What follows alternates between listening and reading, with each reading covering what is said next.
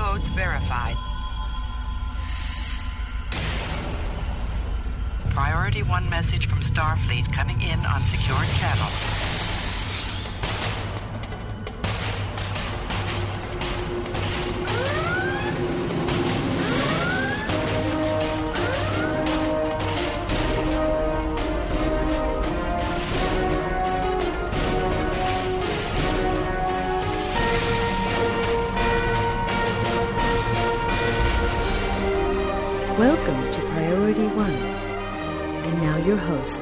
Hello, Captains. You're listening to episode 328 of Priority One, a Roddenberry Star Trek podcast, and your weekly report on all things Star Trek. Recorded live on Thursday, July 27th, 2017, and available for download or streaming on Monday, July 31st at PriorityOnePodcast.com. I'm Elijah. I'm Kenna. And I'm Tony. And it's good to be back because in the audio booth is our audio engineer, Winters.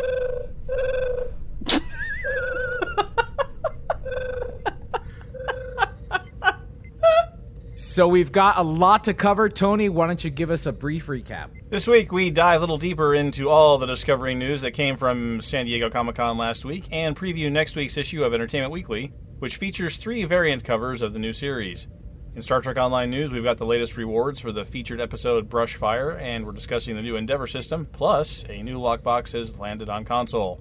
And of course, as always, before we wrap up the show, we'll open up hailing frequencies for your incoming messages. Captains, you know we love to keep the conversation going between our episodes, so please reach out to us. You can find us on Facebook at facebook.com forward slash priority one podcast.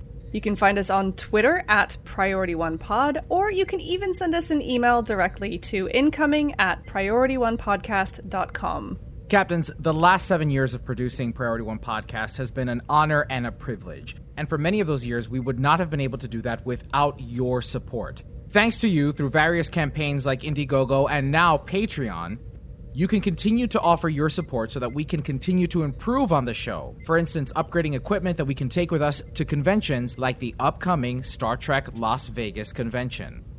Visit us at patreon.com to find out how you can contribute and what awesome perks might be available to you at different tiers. Again, that's patreon.com forward slash priority one. And as always, we thank you for your ongoing support of Priority One Podcast. Before we move on with the show, we've got some big announcements that we want to share with you. As you know, this week is Creation Entertainment's massive five day Star Trek convention at the Rio Hotel in Las Vegas. This year, unfortunately, we won't have as many of the Priority One team members there as we've had in years past, but Kenna and Elijah will be there at the Roddenberry podcast table with Women at Warp all week long. Now, we don't have any major events planned like we did last year, like the laser tag, but that doesn't mean that we aren't looking forward to catching up with anybody who's going. So, if you are listening to this on your way to Vegas, be sure to visit us at Island 4 in the vendor hall, right across from Mission Log Podcast and the Roddenberry booth. Please stop by and say hi. Additionally, Priority One and Star Trek Online are teaming up for a panel on Thursday, August the 3rd at 9:45 a.m. in the main theater, moderated by Elijah, titled Expanding Star Trek Story with Star Trek Online. Executive producers Stephen Ricossa, producer Maria Rosso, and lead artist Michael Panov will chat with Elijah about how they create content that expands the universe for one of the most iconic sci fi franchises of all time. Now, they usually announce something cool or do a nifty giveaway, so this panel is a, a must attend. And just before we start the show, a little reminder again that we're always looking for members of the Priority One listener community to join the team and help contribute to our little corner of the galaxy. We're currently looking for audio editors. If you think you might be interested, send us an email to incoming at priorityonepodcast.com. Now, let's check out the latest news from the Star Trek multiverse. Jim, what in place is this? I don't know. Then let's trek it out. All right, we've got a lot to cover this week in the Trek multiverse. And joining us is Star Trek Online's Al, Captain Geko Rivera. Thanks for joining us this week, Al. How you doing, Elijah? It's uh, good to good to see you guys again. I'll see you next week, right? I will see you next week. Who's going? Who am I going to see next week? I'm going to be there Wednesday, Thursday, and Friday only. Um, but I'll be there all. Uh, I'll be getting in pretty early on Wednesday and leaving pretty late on, on Friday. So I'll be there for for you know largely full That's the three good days. stuff. Yep, yep. Uh, Should should be be there for Discovery Day. yeah. Discovery Day and and and uh, and, ST, and Star Trek Online panel. Yep. Uh, and uh, what about you guys? Who's going? Uh, me and Elijah. Okay. Yep. And Good. Henry, Gonna be a light crew artist, this will year. also be there. Yep. Who else? What'd you say? Henry, our graphic artist, will also be there there today. That- Right. You're gonna be there the same time I am, right? Obviously, you'll be there Thursday. Yeah. yeah. Yeah. We're both getting it on Monday. They're going to have a cardboard cutout of me, and they're going to bring it round. apparently, for an I extra think free was- drink. I think we might be just like a like an A4 size paper, probably black and white, because ain't nobody got time for color. Ain't, no, ain't nobody, ain't, printouts. ain't nobody got the extra fifty cents. yeah. So, but yeah, so we're, we're looking forward to seeing you there at uh, Star Trek Las Vegas, and I am Yep. honored to be um, moderating the Star Trek Online panel this year. So that's that's exciting, super exciting. Yes, super exciting. I'm very I'm very glad to, to see that. Uh, it's been too long since we kind of reached out to you know community folks uh, and podcasters to be working on the panels. Uh, many years ago, we had GNT. I guess I don't know if Terry Lynn Show was even on GNT at the time. She was on a different podcast, but uh, and we've worked with Trek Radio and before, and so having you there, it's great. Very excited about that. Thank you. Um, we're gonna, um, I guess, by the time this airs, I, I think they already released the schedule. So um, I don't know if they released the entire schedule, but we'll have a No. pretty, Yep. pretty, pretty nice present there. We'll have a booth. We'll have a panel. We'll have a meet the devs. Um, information about that will come out soon. Um, probably doing a few other things. I'm not sure it's been released, so I won't say too much. Excellent. Wonderful. Well, we look forward to it. All right, let's get into some Trek news. San Diego Comic Con was huge for Star Trek Discovery, and we learned a great deal from panels, press junkets, and now a new feature in this week's Entertainment Weekly. First and foremost, we want to direct your attention to our friends over at TrekMovie.com who worked tirelessly over the weekend to cover the new series' presence at the convention. Now, perhaps one of the strongest themes that the actors and producers repeated time and again was that the show will be serialized, and that instead of episodes that have a neat beginning, middle, and end, we will be taken on a 15 episode journey. Imagine, if you will, if Best of Both Worlds and the Borg conflict wasn't just a two parter, but an entire season of The Next Generation. In Discovery, we're at war with the Klingons, and despite breaking some of Gene Roddenberry's cardinal rules about conflict, Kurtzman had this to say, quote, Star Trek has always been a mirror to the time it reflected, and right now, the idea that the question is, how do you preserve and protect what Starfleet is in the weight of challenge like war and the things that have been done in war is a very interesting and dramatic problem, end quote. So that was another theme that was frequently repeated that Discovery was going to address the current socio-political issues of 2017 and not shy away from them. When asked about coming from The Walking Dead, Sonequa Martin Green felt that the dynamics are not so dissimilar. Quote, I just feel that all high quality stories are gritty because life is gritty, so in that way I don't see that much difference. End quote. When asked about the delays, Kurtzman had this to say, quote, the line between film and television is blurring to the point where it is non existent now, so the show has to look like a movie. Especially again because we're asking people to pay for it. It has to define itself as unique. End quote. So we, we had the panel and you can actually watch the full panel either on uh, on cbs.com they actually have it in four parts. Um, really interesting panel. I mean I, this was exciting to watch and i really enjoyed it. Um, we got to hear more from certain people than others which i is natural. It was a big panel. It had a lot of people on there. But i, I particularly enjoyed like those two themes that they were driving home. One, that it's serialized. So the characters aren't going to forget what the mission was last week and start all over again from scratch. But we knew that and that's and I think that's exciting storytelling, especially for Star Trek now.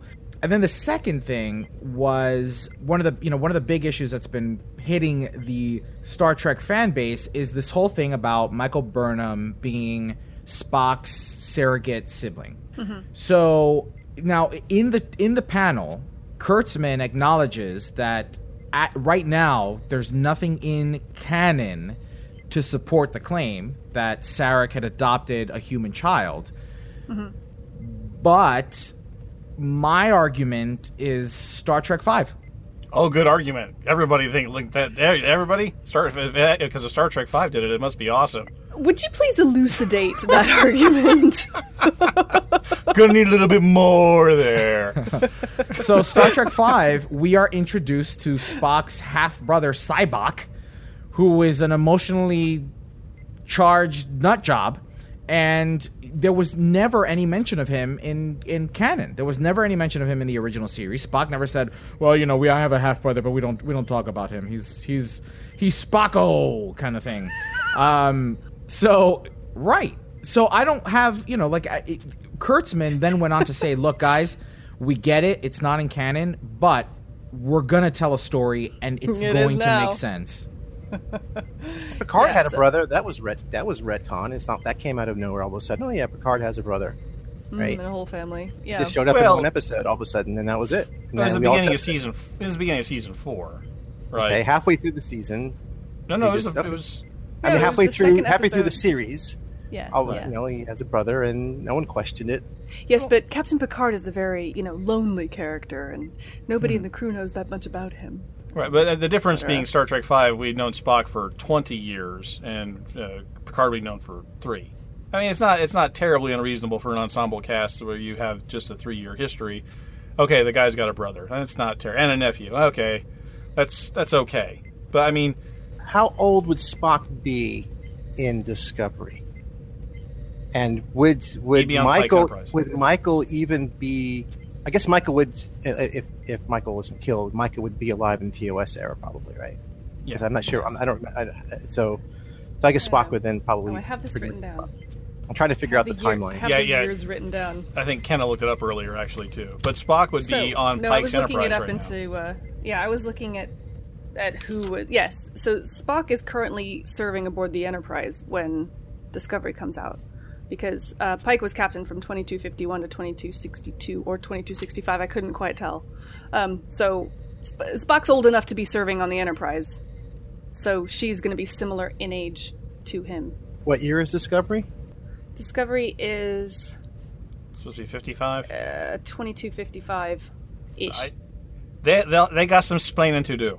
So Spock is, even though this is ten years before what we know of the original series, Spock Part is already serving uh, with under Captain Pike. under Captain Pike. Yeah, so the um, the cage was happening around about the same time as the beginning of Discovery.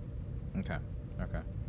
All right. You know, we can, and they can and they can fool with that too. They can move Yeah. it a few years back and forth. I mean, no one's ever nailed it down exactly when that was. But I mean, I think I think it's contemporaneous enough with Spock's career in Starfleet that these two have an overlapping childhood of some kind. And they're going to tell a story, and that's fine. And they're and then and if and again, I'll give them the benefit of the doubt. They're they're going to do something with it. But this is one of those dangers of recycling all the old characters, like I keep on saying. Why did it have to be Star? Why did it have to be Sarek? Why? Why did it? Why couldn't it have been somebody else? So I, I- mean, but I think that's that's one of the things that they're gonna, you know, a conflict they're gonna run into. Yeah, you've said that. Uh, you, we've said that time and again. You know, is why why bring in these original series characters. But I think that for for a new Star Trek series, bringing in completely new characters. Here's what. Uh, let me phrase it this way: some of Enterprise's best episodes were episodes that answered questions from the original series or the Next Generation or Deep Space Nine or Voyager. It was mostly TNG and, and TOS, Sure. where they elaborated on stories that could not have been elaborated on on those other series. Sure. Right. Yeah. So, so there, I think that there has to be a bit of an anchor, something of familiarity for fans to be able to cling to. Yes. And if they're going to tell this story, and they're going to retcon that that Spock had an adopted sister, look, if it's going to tell the story, if they're going to if they're going to justify it, surrounded by a room of of people who have been hired to keep canon honest, then I'm okay with it. So what they're going to do is take like the worst part of Star Trek Five that everybody hated, and they're going to redo that again, except this time with the woman. Well, I think that that's hyperbole, but Well, that's what I'm. That's my expe- that's my specialty around here. every every every every series of Star Trek did what Elijah is saying that there was an anchor. Every single series. So T so TNG brought in first episode cameoed Bones. DS9, first episode cameoed Picard. Voyager, first episode cameoed started on DS9 before it took off. And Enterprise, a little differently, but it ended. It kind of ended with Riker in a terrible way. Oh, no, no, they had they had uh, they had um, Zefram Cochrane. They had uh, the bit. They had uh, uh, uh, the actor who played Zefram Cochrane, James Cromwell. Cromwell. Cromwell. Yep, they, Was they had he the Cromwell first? up on the was big he in the first episode? Uh, Yep. Okay. Yep. So They- they- I- that's a handoff, though. That's Yeah. I think different Yeah, than. it is.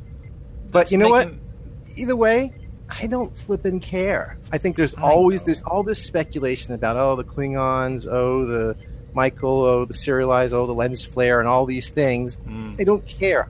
Just I'm not going to make any judgments. I'm excited about it. Let's get the show on the screen. I'm pretty convinced they're going to do a good job. It's going to be a good show. And if they take liberties in different ways, and people saying, "Oh, it doesn't look like TOS, the technology is too advanced," I don't care.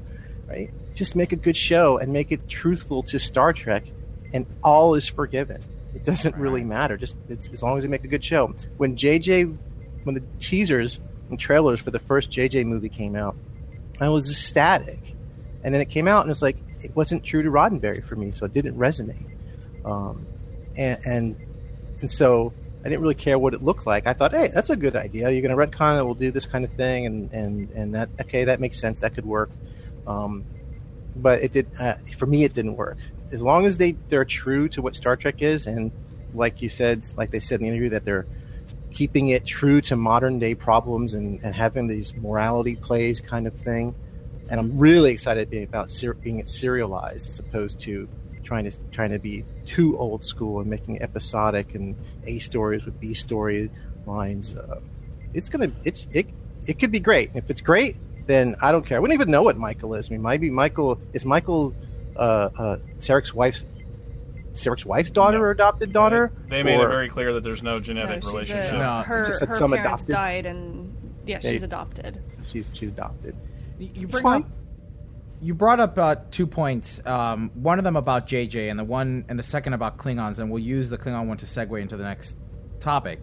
But one of the differences about this series now that we've had the panel at San Diego Comic Con, and then a lot of the Entertainment Weekly articles that have been coming out over the last several several weeks, is that one one point they keep pushing is that the writers actually like Star Trek, right? That they actually are surrounding themselves with people who are Star Trek experts who know the canon, who can speak Klingon and correct incorrect Klingon. Um, you know, th- th- there is a passion about the creative behind the creativeness of this series that I didn't feel and actually was was blatantly said about the JJ verse. You know, JJ unabashedly said, "Yeah, I don't really like Star Trek." Whereas, you know, from the get-go, even though the show was delayed several times, from the get-go, Bryan Fuller, an adamant fan, right? Just a diehard fan of the series. And everybody who was brought on board afterwards also admittedly said, "Oh, I've been going to start. You know, look at um, Akiva Goldsman. I've been in the in the panel. He's saying, "Oh, I, I was going to the Star Trek conventions in the '70s with you know my mom sending me off with my with my siblings to some random hotel room in the city." Um, so, and that that is that is igniting uh, that that hope, that like real good excitement. That yeah, you know what, this show probably won't be that bad. It'll probably be great, and especially if you watch that trailer, right? So now, the second point that you made was about Klingons, right? That you know, there's been a lot of hullabaloo over the new look of the Klingons and and uh, you know what we can expect from them. But one thing that I appreciated was the fact that they're going to be speaking Klingon, and we're gonna have to read subtitles. That's that's epic. That's awesome. I love that. Right? We're gonna get to explore the Klingon culture in a way that that was we, we never could before. Right? The Klingons have always been this kind of the problem child, the problem children of, of the Federation, right? It's been they're they're in civil war or they're they're arguing with the Federation because they're too peaceful and oh we just want to battle and bat bat'leth and blah. But here we're gonna get to explore. and and they've been kind of comedic, uh, you know, in things like uh, the Next Generation. They were almost played for comedy. I know they were very serious, but um, No, that's just I mean, Gowron. No, no, but even come on, Lursa and B'Etor. Like, give me a break. Yeah. Um, Yeah. th- There, there- there's, the, you know, there's the Klingon that tried to headbutt Data, and they were trying to be a little. yeah. They, they'll they'll kind of look at it as, uh, look how awkward and weird and, and different these uh, these Klingons are when they're trying to deal with humans and eating human food, and so they'll they'll they'll, Hmm. they'll tongue and cheek it a little bit sometimes. Uh, I, I agree with Kenna. Yeah. Um, this one, um, this this portrayal of Klingons though looks very much more like, um, like we're going to learn about Klingon culture as Klingon culture, as opposed to just um, these guys that kind of interact with the Federation on occasion. Uh, does that make sense? What I mean? I'm hoping anyway that we're going to see an inside look more at Klingon culture on its own before we get all the influence of the the Federation. I'm Have almost get- a little afraid of that because that starts to weave into this is going to take itself way too seriously territory. I mean, part of the cool with quote, that. Eh, part of the part of the fun of Star Trek is that sometimes it doesn't take itself that seriously, and you do have you do have little moments of the Klingons around the table at Star Trek Six. You know, like Val was saying, eating their food funny. You know, it's just it's it's just culture clashing, and it's people trying to work past their own prejudices about oh that's maybe they don't have forks over there. We didn't think of that. I mean, there are some funny bits about trying to get along with people. I understand we're at war in this particular uh, setting. That's, that's I mean, so that may have a bigger influence on that now, but I'm I'm almost a, that makes me almost a little afraid that some of the not taking themselves so seriously stuff is going to get completely lost in translation. Forgive the pun. Uh, if we're always making the Klingon speak Klingon, if they're always perceived as a big gigantic threat and massive armor, you know, I think it, it's almost a different type of caricature at that point. Um, and rather than seeing them as as, as you know, they're, uh, it's them and us, not us and them trying to work stuff out. And again, we're at war. That's fine, but I mean, I think we that shouldn't get lost. I hope that isn't lost. I- I think it's important for the show to take itself seriously. That's different than having some levity here and there. Um, if the show doesn't take itself seriously, seriously, then I don't think it's going to be really accepted by by modern audiences. It's it's uh, if it starts becoming too much of a parody of itself, then then I'll just go watch Orville. I mean, it's Right. it's uh, if and that's this is a similar problem we've had with, for instance, with just making Star Trek Online or even making City of Heroes and Champions. Um, there's there's people who who think that comic book game, comic book, you know, comic books in general are just goofy and silly because they say, "Oh, comic book, pow, bam," you have these, you know, automatopoeia kind of thing on the screen, so it's silly. But comic book stories are really, really powerful, and if you look at the original Hulk, which kind of took it, didn't take itself so seriously, it was terrible. Now the new ones are taking themselves a lot more seriously. That's different than going dark, but they take themselves seriously and they have some levity in it. Would you Um, say gritty, Al? Gritty is that the word? Maybe you DC choose? is DC is gritty. I don't think Marvel is gritty. Um, I I I uh, I just think they need to pace it. If they make the show too dark and serious, where it's constantly just brutal, and I kind of like that kind of television, but it may not be ring true for Star Trek. I think it has to have ups and downs. So it has to have it has to have pacing. It can't just be Breaking Bad or just constantly awful, awful. But I would say if if they had done Voyager like they did Battlestar Galactica, Voyager would have been a lot more popular show. Yeah. If they had been, if they had, if Voyager would have been all about Year of Hell, Voyager would have been amazing. Right. I still like Voyager a lot, but I think it would have been a lot more amazing if they had taken it a lot more seriously. Yeah, yeah, but we just can't have Data's days. You know, like we can't have episode Data's day, right? We just can't. It's not gonna. You'll that's tune not into the Orville for that. You're right, right, right, right. Now, speaking of Klingon culture, we're gonna have links in the show notes to um, several images that were taken from the display. They they had rented an art gallery over in San Diego Comic Con, and they had displayed artifacts from the show. So, for instance, the star the various Starfleet uniforms and the Klingon uniforms, and you know, I gotta say, I'm I'm impressed. I so I've never been a big fan of of Klingons, but I am I I'm digging the style. I really am digging this kind of biomechanical extension. Um, who's um who's the creator, the artist behind like Alien? Oh, that guy. H.R. Giger. That's H.R. Giger. Yeah, it's a bit Giger, isn't it? the Klingon armor has a very organic feel, a, a Giger feel to it. You know that that it's it's almost an extension of their own body.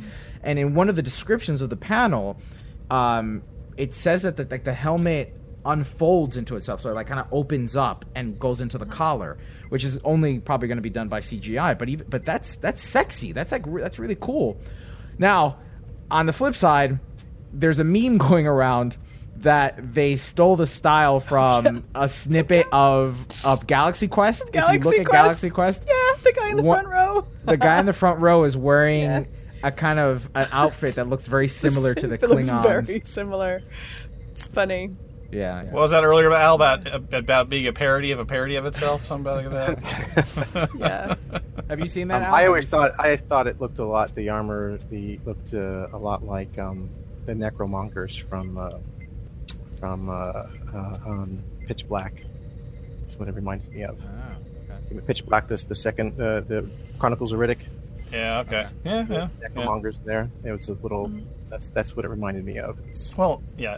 Eventually, they steal everything from everywhere because I think the new Klingons look like the Louis Gossett Jr. from Enemy, uh, Enemy Mine. So I mean, it's everyone's got these influences. uh, because they got a little po- you know, their cone little shape. pointy head things. Cone And, shaped you know, head. t- mhm, yeah. So I think yeah, everybody steals everything from everywhere. A little bit of this, a little bit of that. But as long as it looks fine on screen and makes sense, it- it's it's it's good.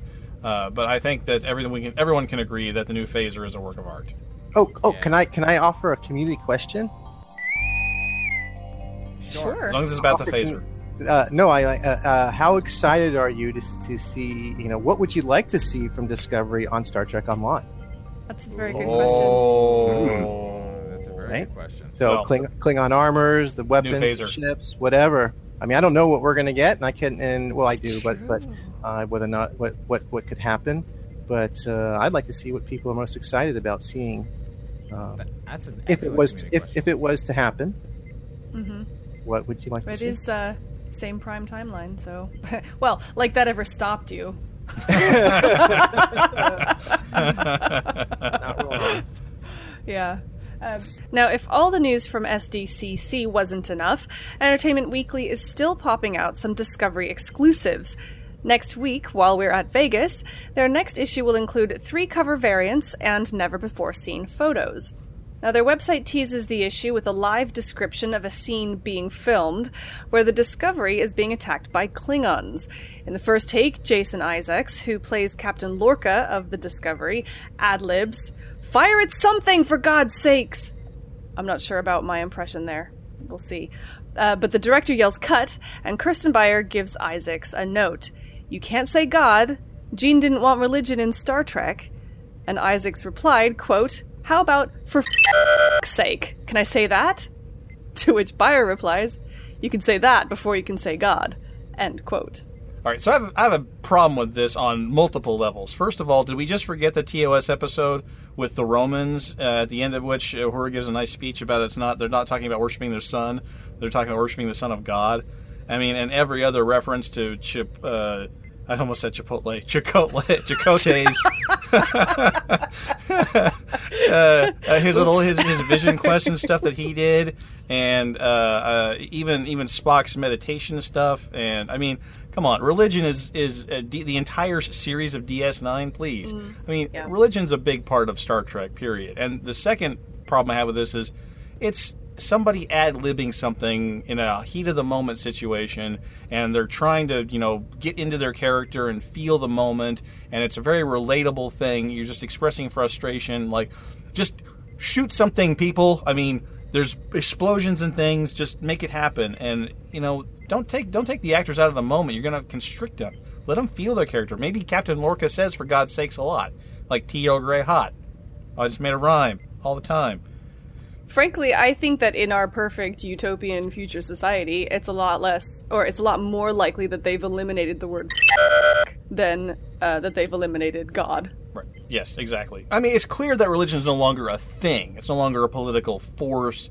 People no longer kill each other over it. I mean, that that much is absolutely clear. But it has not disappeared. I think that's. I think I agree with you, Tony. I think it's a little. It's a little. It doesn't make sense. I mean, it always comes back to Star Trek Five, right? Because it's all about. Spock, right? Oh, yeah, I forgot full that one. Circle. It's full circle, Clearly, right? Yes. But what I will say about that, that I think is interesting, is, and I think the takeaway is how seriously they are trying to be strict and taking Star Trek seriously, right? Even if they were maybe took it too far, they're really mindful of being true to what Star Trek is.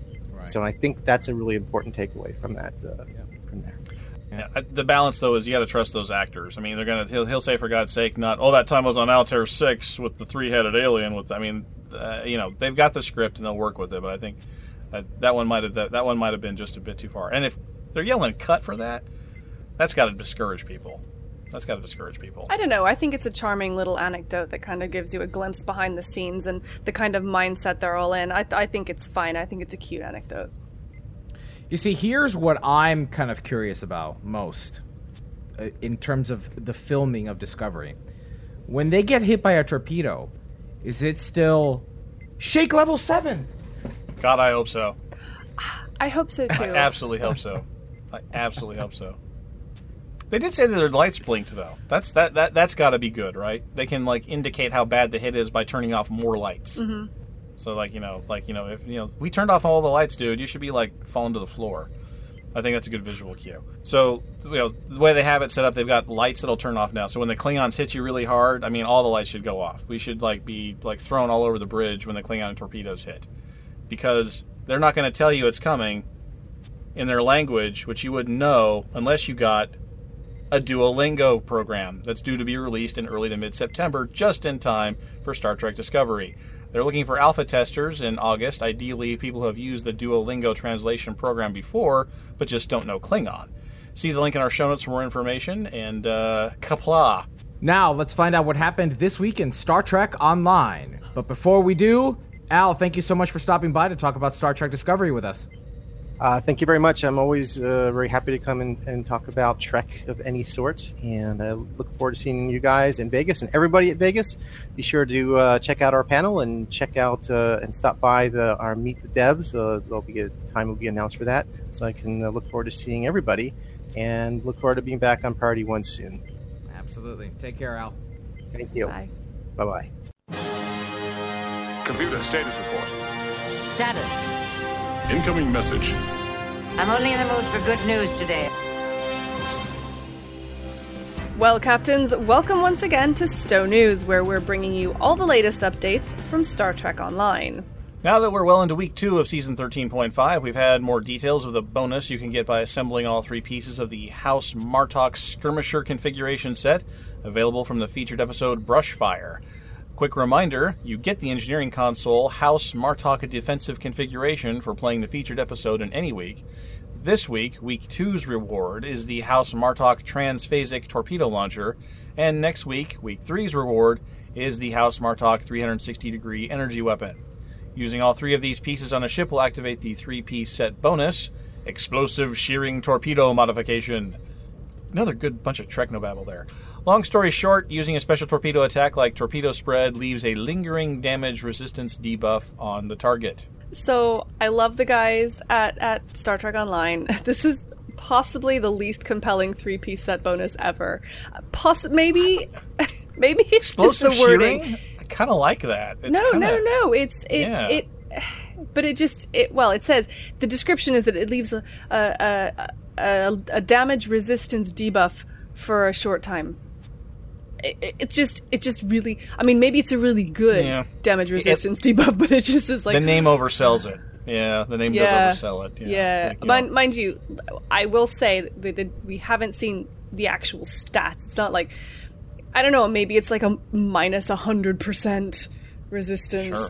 Um, it probably isn't. But um, yeah, it's um, the description leaves something to be desired. I have to say. But but uh, more more torpedo stuff, which is great. Which is great to see. I don't fly torpedoes, but like potentially. Potentially, I hope would. that you don't fly torpedoes. What I mean is, I don't run torpedoes on my ship. I don't put. I don't. Okay, for those of you at home who can't see that, Elijah just did the whole uh, Doctor There we go.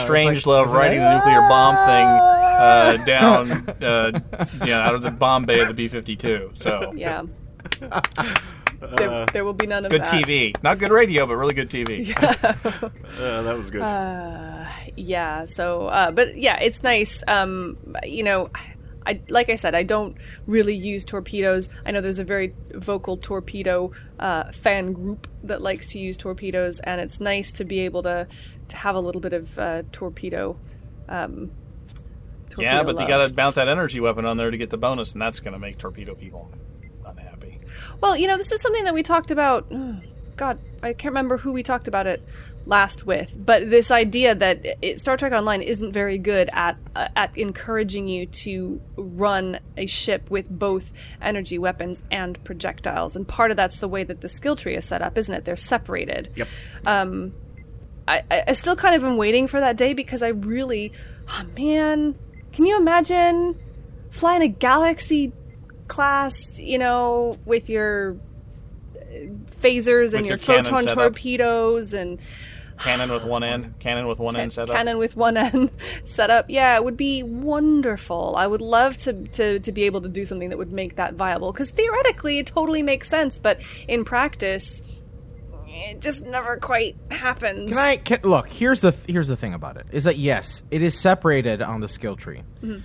However, if you are playing the game casually to enjoy the featured episodes and the story mission at normal difficulty, you can very easily run your cannon with one end, ship style, like a Galaxy class with you know a full be- with a beam array in- and torpedoes in the front and the back, and you st- and you will not struggle. No. right? You can go ahead and tear down the shields and then shoot your torpedoes just like you do in the episodes. And then conversely, you have absolutely no need for any specialty sets. Conversely, you no need for any specialty sets. That is correct. When we start getting into these types of discussions, we're really talking about players who want to cut through enemies like a hot knife through butter, right? And and and feel that yeah, my ship is the most powerful ship I've ever created in the history of ever things. But if you are a casual gamer, run your run your galaxy class ship with your phasers and your torpedoes and even out the stats as you develop your skill tree. Or maybe put a little more into into energy weapons and a few points into torpedoes just to get a, a bit of a kick to it. But we should be very careful about describing this as like a big no-no that you really should not run torpedoes and phasers. Perhaps maybe dedicate one weapon slot to your torpedoes and the rest phasers so that you can actually do some significant damage a, a little bit and sure you're wasting wasting that one energy slot that one weapon slot with the torpedo but heck man now i'm really playing the game and now it really feels like an episode Yeah. Well, I, I and I would qualify that. You know, I'm not what they call a DPSer. I'm not a min maxer. My my issue is that I'm really at Star Trek Online for the content. So I like the fact that I've set up my ship and it does cut through things like a hot knife through butter because I, it's, I kind of like the satisfaction of shooting things, but mostly I just want to get through the shooting bits as as quickly as possible so I can carry on with the story. Um, And um, if I can do that by having eight beams and it's slightly harder with six beams and two torpedoes.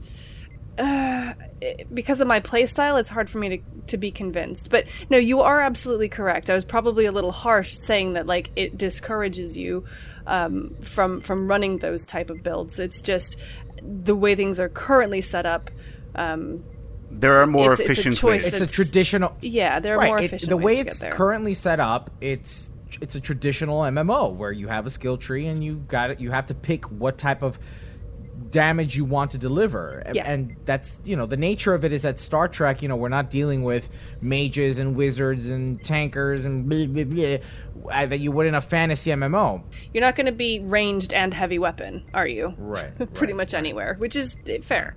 I wonder if they have ever considered making, you know, like they have the heavy weapon slots now for escorts, Mm-hmm. mandatory torpedo slots. Oh, like a separate Yeah, com- A separate- completely separate. separate weapon. And It's an interesting concept. they could change the skill tree so rather than going into energy weapons and torpedoes, it's just weapons. All right? And you have your mandatory torpedo slots and your mandatory energy weapon slots. And they split the bridge officer abilities as well into torpedoes or kinetic and energy. and Yeah. then that way everybody would be running with torpedoes because, as we just said, the reason why most people don't do it is because it's not very efficient. You can do it, you can do it effectively, but it's just not very efficient. Uh, well, so moving on to another one of the features from season 13.5 that we just we sort of touched on last week, but we didn't quite um, get to explore it very much. That was the Endeavor system. So uh, by the time we recorded last week's episode, it had only been out for really a couple of days, so we didn't get to experience it very much. But uh, Winters and Tony, I know, have played the Endeavor system. Elijah, I think, has. I haven't actually got to try it very much because I've just doing been doing other things. But um, I wanted to kind of get your guys' impression of it. Particularly, I have a, a few questions. Um, and actually, I'm going to start with the one that is probably the biggest one. The reward are the rewards worth it? Are the rewards worth logging in every two to three days um, to do that thing? I think it was worth it for me. I mean, I um, like for instance today it was run a, an R and D project for a very rare component. So that took all of like three clicks, and I got a boatload of energy credits and 50 marks um, of my choice. That I, you know, for for little to no work, that was pretty straightforward. Okay. Yeah, I think that it, it's been out for a week, and like, there's nothing difficult about the tasks that you're assigned. Like Elijah said, you had that one there focusing on the R and D system. Um, The very first one, if I remember right, was destroy 15 Borg vessels. So Okay. jump into a red alert, That's a red gonna alert. say, you know, yeah. uh, and in an affected space, and uh, you know that's that one done. Now, Winters, how much? How much? What were the rewards for like the Borg one? I didn't get to do the Borg one. I got actually pretty similar to you. I got a, a nice chunk of energy credits. I got some R and D materials, and I think I got a thousand dilithium. It's not bad. It's not bad as a little, you know, extra thing to do. I mean, it, it's perfect. I, I, uh, the rewards didn't seem out of proportion Yeah. to the work I did. Right. Right. Pl- I mean, plus you get whatever rewards come from the mission anyway. Right. I So- think it's got a lot of potential. or whatever it is you're doing. So yeah, and for me, it's just you know, if it was stuff that I would I might do anyway, or, or I was interested in doing, or already was set up for, it, it takes nothing to just do it, and boom, you're done. But you know, I might not have gone into a Borg red alert or done infected. I might not have if that if that thing hadn't been there, but I did, and it was fine, and I got the stuff. Um, you said today was the R and D thing. Yep. Sure, why not? If I log in, boom, that's easy. But if it's not something I want to do anyway, like the ground affair, it's not the reward levels are not enough to entice me to go do something that I wouldn't already kind of enjoy doing anyway. Right. Yeah. Yeah. Yeah. You're right. You're right. I wouldn't like if if that was the reward for that I got today for Defera Ground, I probably wouldn't have done it. Yeah. Well, I was going to ask that question actually. Do you think that it's going to, um, for existing players who maybe only play once a week, do you think that the Endeavor system is going to entice those players to play more often? Or do you think this is actually just going to give players who already log in multiple times, just going to give them more stuff? Thereby further sort of um, expanding the, the, the distance between the really casual players and the uh, elite players. No, I think it's I think it's going to be a mix of both. I think that for for the casual player, actually, if anything, it's if for the casual player that logs in once a week, it's like oh, it's another thing I have to do.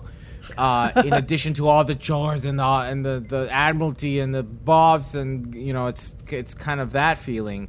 Um, whereas for existing players, it's like oh cool, I can trigger this. I'm already in the game. Let me let me take care of it.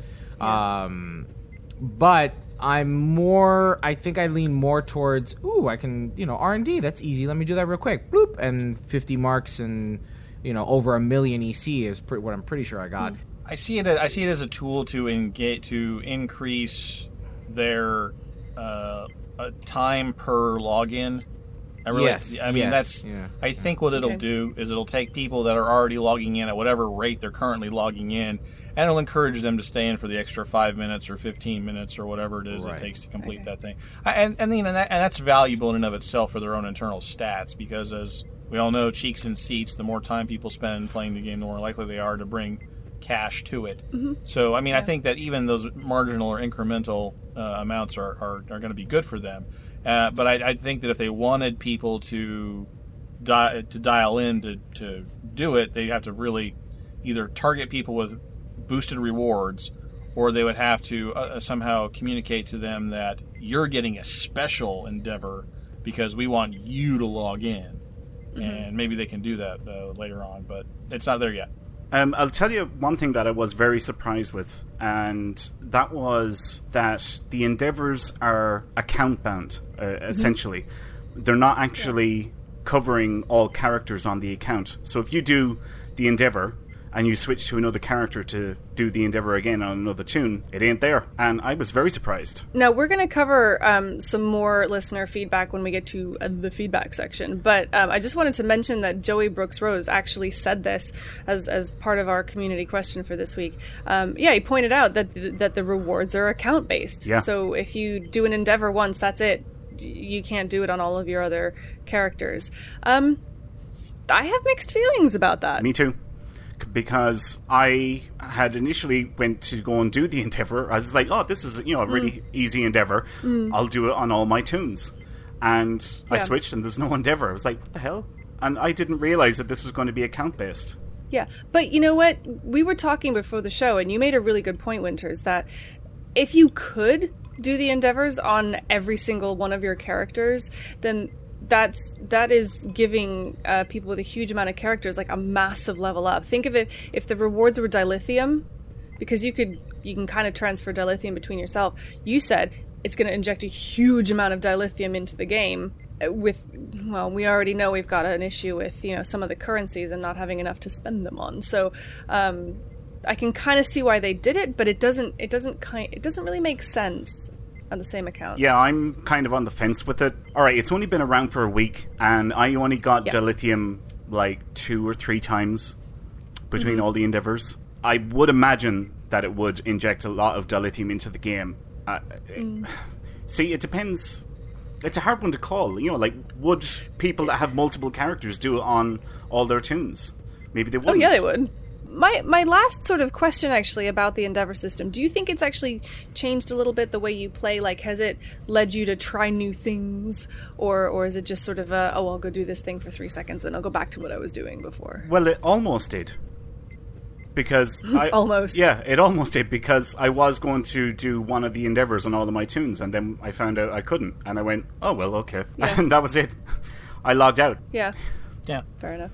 I don't think it's I don't think it's a behavior changer. I think it's they just want to stretch out the time that people are logged in a little bit. So to sum it up, it's a nice little nice little addition, but um, probably not a game changer, as it were. And finally, this week in console news, the Infinity Lockbox is finally coming to Xbox One and PlayStation 4. There's an event on at the moment which runs now through September 5th. All previous lockboxes have now been permanently retired, but instead, the Infinity Lockbox will include a selection of prizes from nearly all of them. Additionally, some of the prizes to be won have never before been available on console. Presuming that this is like the PC version of the Infinity Lockbox, these will be available in random drops close to the start of the new season or half season, when a brand new lockbox comes out. Some clever people might even infer that we're expecting Season 13.5 on console on the 5th of September. If you've already got a stockpile of other retired lockboxes, then don't worry, they will still behave as normal. And of course, all lockboxes, including the Infinity Lockbox, will need a master key to open them. Those can be bought in the C store for 125 Zen or off the exchange for the low price of your right arm. Once again, the Infinity Lockbox is dropping randomly in the console version of Star Trek Online right meow, and will continue to do so through the 5th of September. In an effort to lend a hand to new players, or even surprise the most veteran captains in Star Trek Online, here's my weekly top tip. Most fleets in STO have a fleet credit requirement that has to be reached in order to be promoted to gain access to the fleet stores. And often the case is that many players already have a build-up of fleet credits from other fleets that they were in. Well, today's tip is a little trick that you can do to increase your overall holding contributions within your fleet and get you over that initial requirement so that you can be promoted.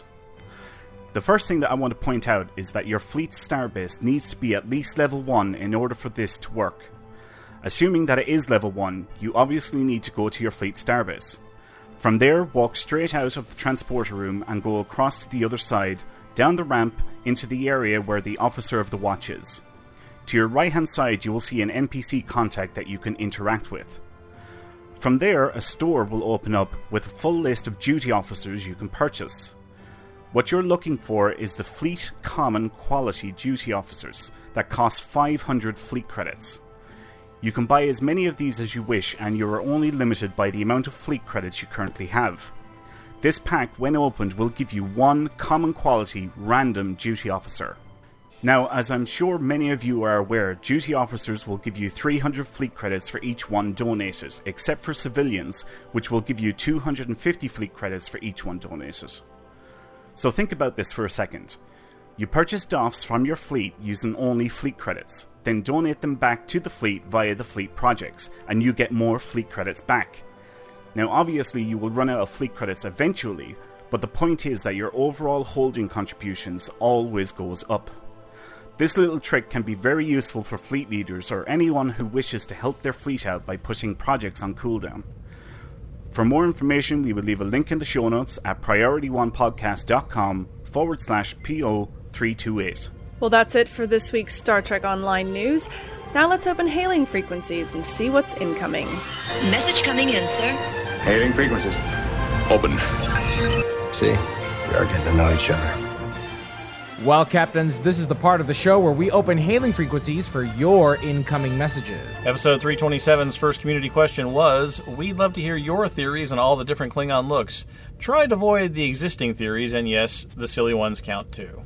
Uh, before we get really into the into the meat of this segment, I just wanted to point out that for any of you that are Patreon supporters, we we do actually post our community questions over on Patreon, and you can comment over there, and it's sort of like a private little area for Patreons to to talk to us directly. So um, if you're interested in doing that, go and check it out. Uh, the reason I mention it is because uh, David S, who's one of our Patreon supporters, likes to comment over there, and we get into he he posts amazing explanations. This week is no exception.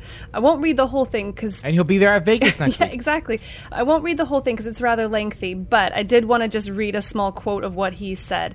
Now, uh, to summarize, basically there was no problem with Star Trek and the whole different looking Klingons until they like called it out in universe and and he says the entire problem arises with Trials and Tribble-ations. All the crew of the Defiant had to do was recognize the Klingons for who they were. They could have made a small side joke about Klingon hairstyles from the period or something similarly minor, but no, they had to draw attention to the fact that the Klingons in TOS looked so different from TNG Klingons that they were unrecognizable. The short scene took a simple production capability issue and turned it into a discrepancy that existed internal to the Star Trek universe. And and he kind of makes the point that like up until that point like there was a lot of fan debate about what had happened, but that whole the difference and the the Klingons looking different was really a discussion that happened sort of outside Star Trek, and then suddenly, da it's actually in universe, and then therefore it's a canon thing. So I thought I thought that was a really good point, and it's fine, David. We like you ranting. You just you just carry on doing it. It's cool. All right, so here's the thing, though, is that I, I recognize that the limitation was was production and budget, but I, I like the fact that they went back and gave a story to explain it, and a pretty decent story at that. I mean, uh, you know, an Enterprise. First of all, the story wasn't didn't go into detail in Deep Space Nine. It was a, an exchange where Worf says we don't talk about it with outsiders, and then and then in Enterprise, they they go. There's a whole episode arc. Is it a two parter? I think it's a two parter, where you know there it's a it's a it's a virus that was created by Soong, and Yeah, it's blah blah blah. It's a two-parter if you just count the Klingon part, but then if you f- fold in the whole Soong arc, it's like four or six. It's like a lot. Yeah. Right, right. But it, and even and but that episode again this these were episodes that I mentioned earlier during Trek It Out where these these were anchored stories that I liked them expanding upon. Star Trek Online is doing that and it's some of the best featured episodes that they produce where they expand on little things that were thrown at us like for instance the the species that build the spheres which were also the species that abducted mean were abducting sphere Riker Yes, the sphere builders, and you know, like they, that they gave a story to those to those characters. Otherwise, we just we Wait a minute. got Do you mean the sphere one-off builders or do you mean the Solanae? the Solanae? Right, yeah. Because the sphere builders are from Enterprise, and they're the ones that are the time traveling guys that we blow up with the Enterprise J. No, the Okay, Solar, sorry. the clicky people. So I I tend to appreciate it. Now here's and I think I tweeted this out when the whole Klingon debate started up and blah blah blah.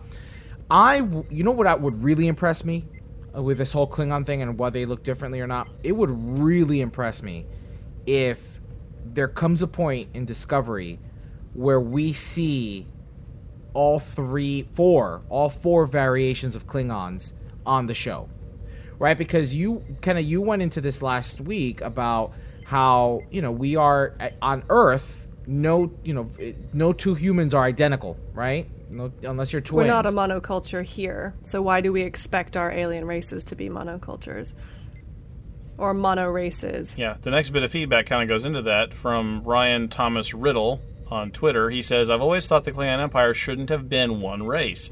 The powers that be should have taken a cue from the Roman Empire, different races subjected and pressed into service, military or whatever, and that those citizens would all identify as Klingon. In that way, the Klingon Empire wouldn't have been the anti Federation. Instead of willing members, it would be conquered members. This would easily explain all the differences from TOS to TMP to TSFS to TNG to the Kelvin movies to Star Trek Discovery. I never cared for the whole we don't talk about it or augment virus explanations. Hashtag trying too hard. A conquering empire with conscripted members was implied in this excellent fan work by at Trek Comic. So I mean, I think that kind of gets to where you're at a melting pot almost of the different varieties of Klingons that could exist. Uh, and yeah, I think that would be great. Now, uh, in terms of conquering, I mean, you know, for instance, we are all human here, right? We all share that genome. However, we are different races, right? Now, if they start conquering other planets and other species and calling them Klingon, then obviously that's that, that- you can't call a Gorn a Klingon, right? No, but the Vulcans were the Terran Empire on the Mirror Universe. They were all, you know, they were all the Terran Empire. So tha that's his point. Right, but we are human. Klingon is to Klingon as human is to human. Or Well, there's Klingon the species. human, you yeah, know there's the saying? species name, and then there's the you empire name, right? Right, right. And the species name is Klingon, but there are variations of the species, just as we are the species human. And although Tony and I look creepily similar, we are still we are still different people, Yeah. and with different features that make us the individuals, right? So I, I would like to see Discovery take the risk uh, by introducing those other the, the the rippled foreheads that we're used to from TNG and what we saw in Undiscovered Country and then what we saw in in the Kelvin timeline. They are at their core the species Klingon but they are variations of the species just like we have them here on earth. I think that would be a bold I think it would be a bold move and a smart move.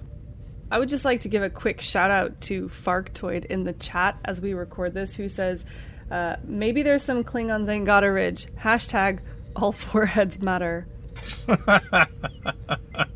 yeah. From Twitter, John Patrick Annan said Mirror Universe Klingons who were infected by a mirror augment virus and then came to the Prime Universe. I think that works. That works for me. Yeah. Poss- yeah. Uh, yeah. From Twitter, Major Magna says botched cranial reconstruction. So I'm not. I'm not really sure. that We've was, had but, some you exposure know. to the Klingon. Yeah, we've had some exposure to the Klingon legal system. I think a class action would be appropriate.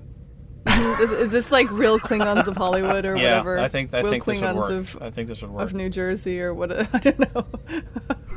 From Twitter, Eric Schramm says, I would have someone from our universe go to theirs and find that Klingons have had the same appearance for 50,000 years and our show was wrong.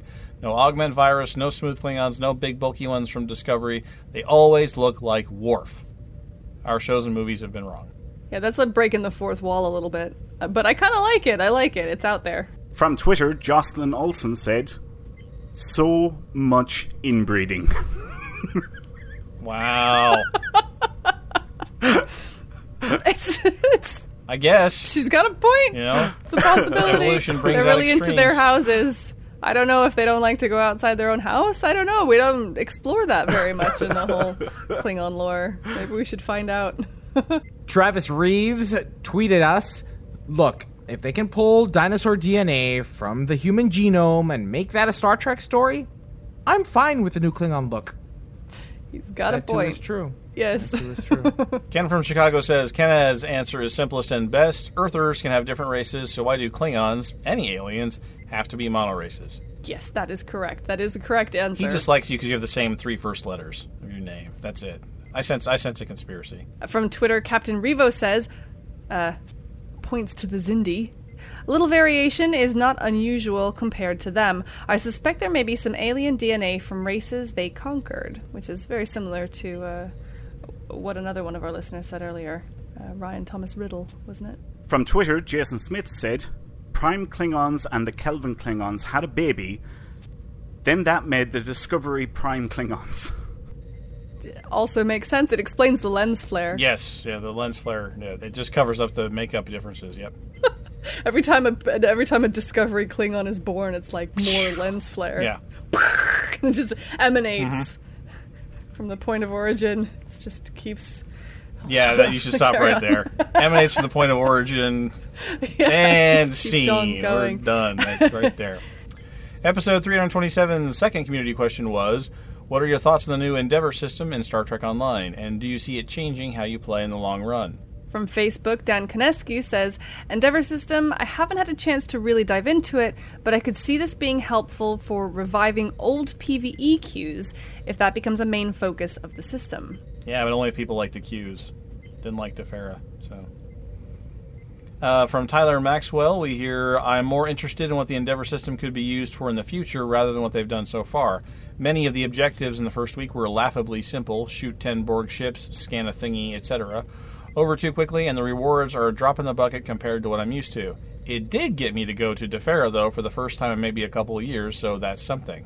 Well, there. Somebody did go to Defera. So it did change somebody's behavior. That's. There you go. On PriorityOnePodcast.com, Chiyo Omiku wrote in, Ah, the Endeavor system. The help me play for five hours a day, earning Zilver Zen system. I do enjoy anything that extends my game time in between featured episodes, and the encouragement to play older ones from it is amazing. Going back and being able to relive storylines of the past, can't beat that. See, that's exciting. I do like that. The fact that you get a, an additional bonus Right, because if you rerun a mission, depending on the mission, especially if it's the main arc, you you get a lower reward. But now you combine that with the new Endeavor system that you know could be anything anywhere between dilithium or some kind of special item or EC. That's great. Jeez. Don't ever do that again. Oh man. From Facebook, James Salet says, Endeavor System. I think it's great. I got players back to Defera and run the Hive PvE, which I'd never done before. I hope they increase the scale of it because it brings players together toward a common goal, and it is highlighting lesser used portions of the game. Increase the rewards, increase the goal requirements, and they've got something good. Tip of the week gave me something to do on Nimbus, so thanks for that. Great show. Can't wait to hear you guys dissect more Discovery. Hold on a second. The Endeavor system is just in ca- character based. It's not like a server wide thing, though. Yeah, it is. no, no. I it don't. is. No, but my it- The my success. The Endeavors But everybody are on the server-wide. server- gets the the same Endeavor- Endeavor. But Yeah, oh, everyone hang gets on, the yeah, same But there's no there's no server wide Incentive. Yeah, there's no server wide Right. reward Correct. for Correct. people complete. which they do have that feature. Right, Right, they got the We've- mechanic. We've seen that in Yeah. the past. I think honestly, I think that would be There's no reason why they couldn't tie them together. yes, exactly. I think that they should, they really should consider tying the Endeavor system with the existing global goal, right? Because then at that point, now, let's say Tony gets on and I'm online and Winters is online and Kenna is online. Look at that. We have a team and let's go contribute to the server wide thing and then if the server unlocks it, woohoo, look, we got a we got an additional bonus reward in addition to the independent, you know, R and D. It may not. I'm sorry, Endeavor. It may not work with something like the R and D one, but like for missions, that might. No, that I, it might work, and actually, that might actually also solve the problem of that uh, behavior changing thing. Like the initial one could be something that people could do in three seconds, but once you do that, uh, the next one is something that's a little harder, a little more time consuming, but you're getting the you've unlocked the the level one rewards, so you're increasing your rewards for doing the next thing. And the next one's going to be a little more time consuming, and maybe it's re, uh, resurrecting a, a queue that people don't do very often anymore. But that'd be great for yeah. But you've but you've unlocked two levels of additional rewards, and so that's going to be a little even more rewarding. Plus, you get whatever the Endeavor reward is, the Endeavor uh, random roll that you get those extra incentives. That could be something that builds the incentive to revitalize some of those older queues. I think they ought to take a look at it. If they have some success with the with the Endeavor system, I think they ought to take a look at merging that with that global system that they already, that we already know they have. From PriorityOnePodcast.com, Sean Newboy writes, The Ancient Obelisk has the omnidirectional, but anti-proton. Wonderful show, everyone. Great job. I'm not too impressed by the Endeavour system. Put me down as a meh. Yeah, thank you, Sean Newboy, because that was the one I couldn't remember last week. That's that's the third of my aft omnidirectionals. So thank you very much. And in this week's Title It Tuesday, we had Winters getting up close and personal with other members of the Star Trek Las Vegas convention from 2016. It was a good one, though. This week's winner is Jay Galloway with Oh my. nice. No, but you can say that about just about everything we do as, as a picture. I mean, you know, oh my on everything. Yeah. Well, that wraps up episode 328 of Priority One, a Roddenberry Star Trek podcast. For more great podcasts like Mission Log and Women at Warp, go to podcasts.roddenberry.com. Before we go, here's a reminder of our community question this week. From what we know and from what we've seen in Star Trek Discovery, what would you like to see in Star Trek Online? Captains, you know we love hearing from you from week to week. So please leave us a comment on our website at priorityonepodcast.com. And more importantly, this week especially, whilst we are at Vegas, you're going to want to follow us on our Facebook page at facebook.com forward slash priority one podcast. You can also follow us on Twitter because we will definitely be tweeting things whilst at Vegas too and that's at Priority One Pod. Don't miss a thing from the world of Star Trek. Catch our episodes every Monday by pointing your favorite podcast app to feeds.priorityonepodcast.com. You can also join us in Star Trek Online in the Priority One Armada. If you're interested, just head over to PriorityOneArmada.com and sign up today. This episode of Priority One Podcast is brought to you by our patrons through Patreon.com. Find out more and add your support at patreon.com forward slash priority one. Even if you can't make a financial contribution, please help spread the word about the show and invite your fellow Trekkies. It's your support that keeps us going. Don't forget to tune into Priority One Productions' Guard Frequency podcast at guardfrequency.com, covering the world of space sims, including Star Citizen, Elite Dangerous, Descent Underground, and many more. If you like this show, then listening to Guard Frequency is the logical choice. Now, captains, like we mentioned earlier, we will be at Las Vegas next week. So, we will not have a live show on Thursday, August 3rd. Instead, our episode that we publish on the 7th will be chock full of content from Star Trek Las Vegas. But again, more importantly, for live updates from the convention, you're going to want to follow us on social media facebook.com forward slash priority one podcast or Twitter at priority one pod. You can bet your bottom dollar we're going to have a follow up interview with the developers from Cryptic Studios after our panel so you're going to want to download that episode on the 7th. And of course, a big thanks to Star Trek Online's Al, Captain Geko Rivera, for stopping by and being our guest host during Trek It Out this week. Thanks to our audio team, led by Michael McDonald, with assistance from Brandon Parker, Jake Morgan, and Midnight Shadow 7 of Holosuite Media.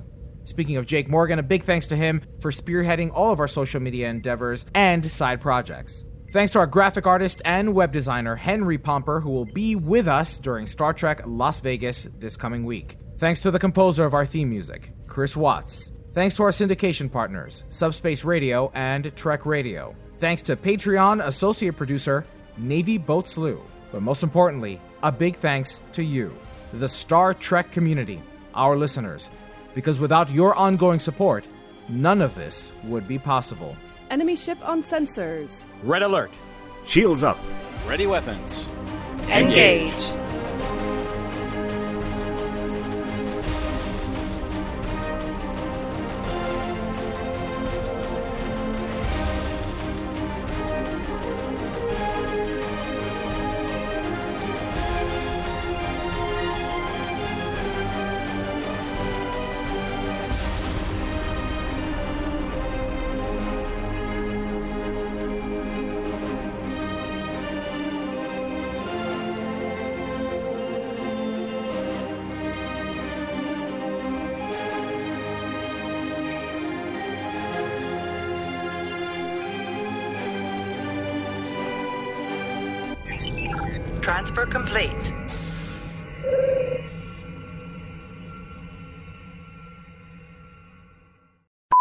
Executive producers Stephen Ricossa, producer Maria. La, la, la, hang on. Sorry, there, there's missing punctuation. I don't know who wrote this, but. Okay. No, it's not. It's it should be more a comma and not a period. Semicolon? I like full stop there. I'm going I'm a fan to. of the full stop. You should continue Oh, yeah. reading on and tell me whether or not you think there should be a full maybe stop. not. I probably should have read it beforehand. But anyway. Probably. Probably. Executive producer Stephen Ricossa, producer Maria Rosso, and lead artist Michael Panov will chat with Elijah about how Who? About how to Elijah. create Content. about Elijah. how they About create they content. create that's content. there was one of the- about You, that, but they create. you make video About game. how. You content create. you here are new. Welcome. titled uh, Shh Tony Shh. Get out. Ti- She hushed you. She she it was like a, it was like a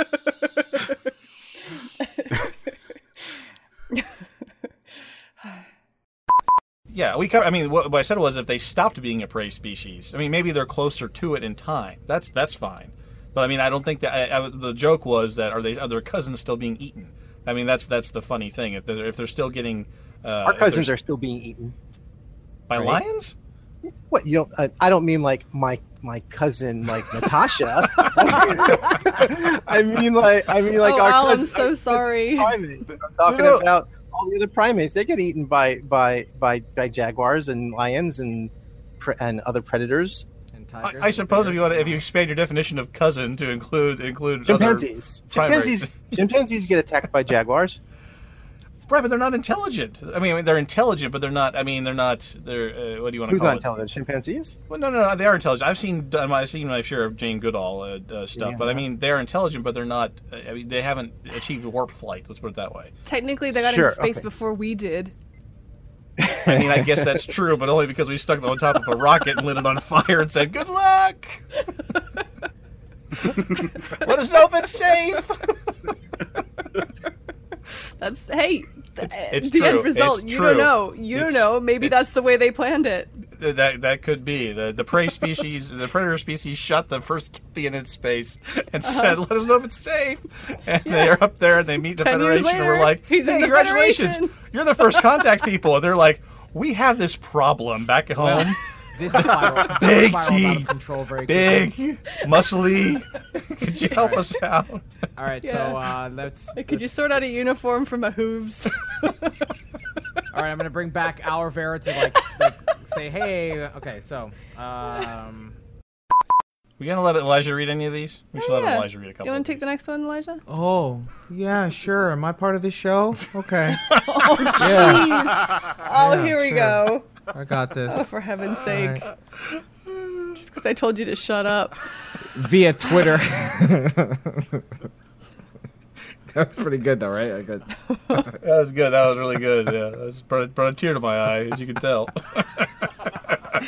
Uh, okay.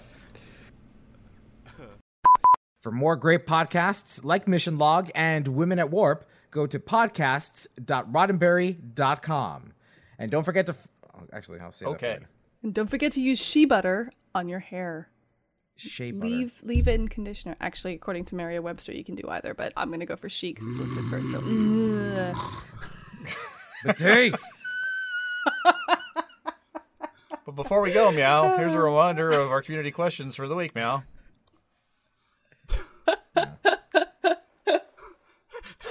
Only which works if she's meow. bouncing. It only works. It only works if meow is in there. bouncing. Now, she's no, no, you, got, you, have to, you have to squeeze them in there wherever you can, Meow. No, it's it's only all right. Meow. It's only when there's a now it goes to meow. You meow. can do it whenever.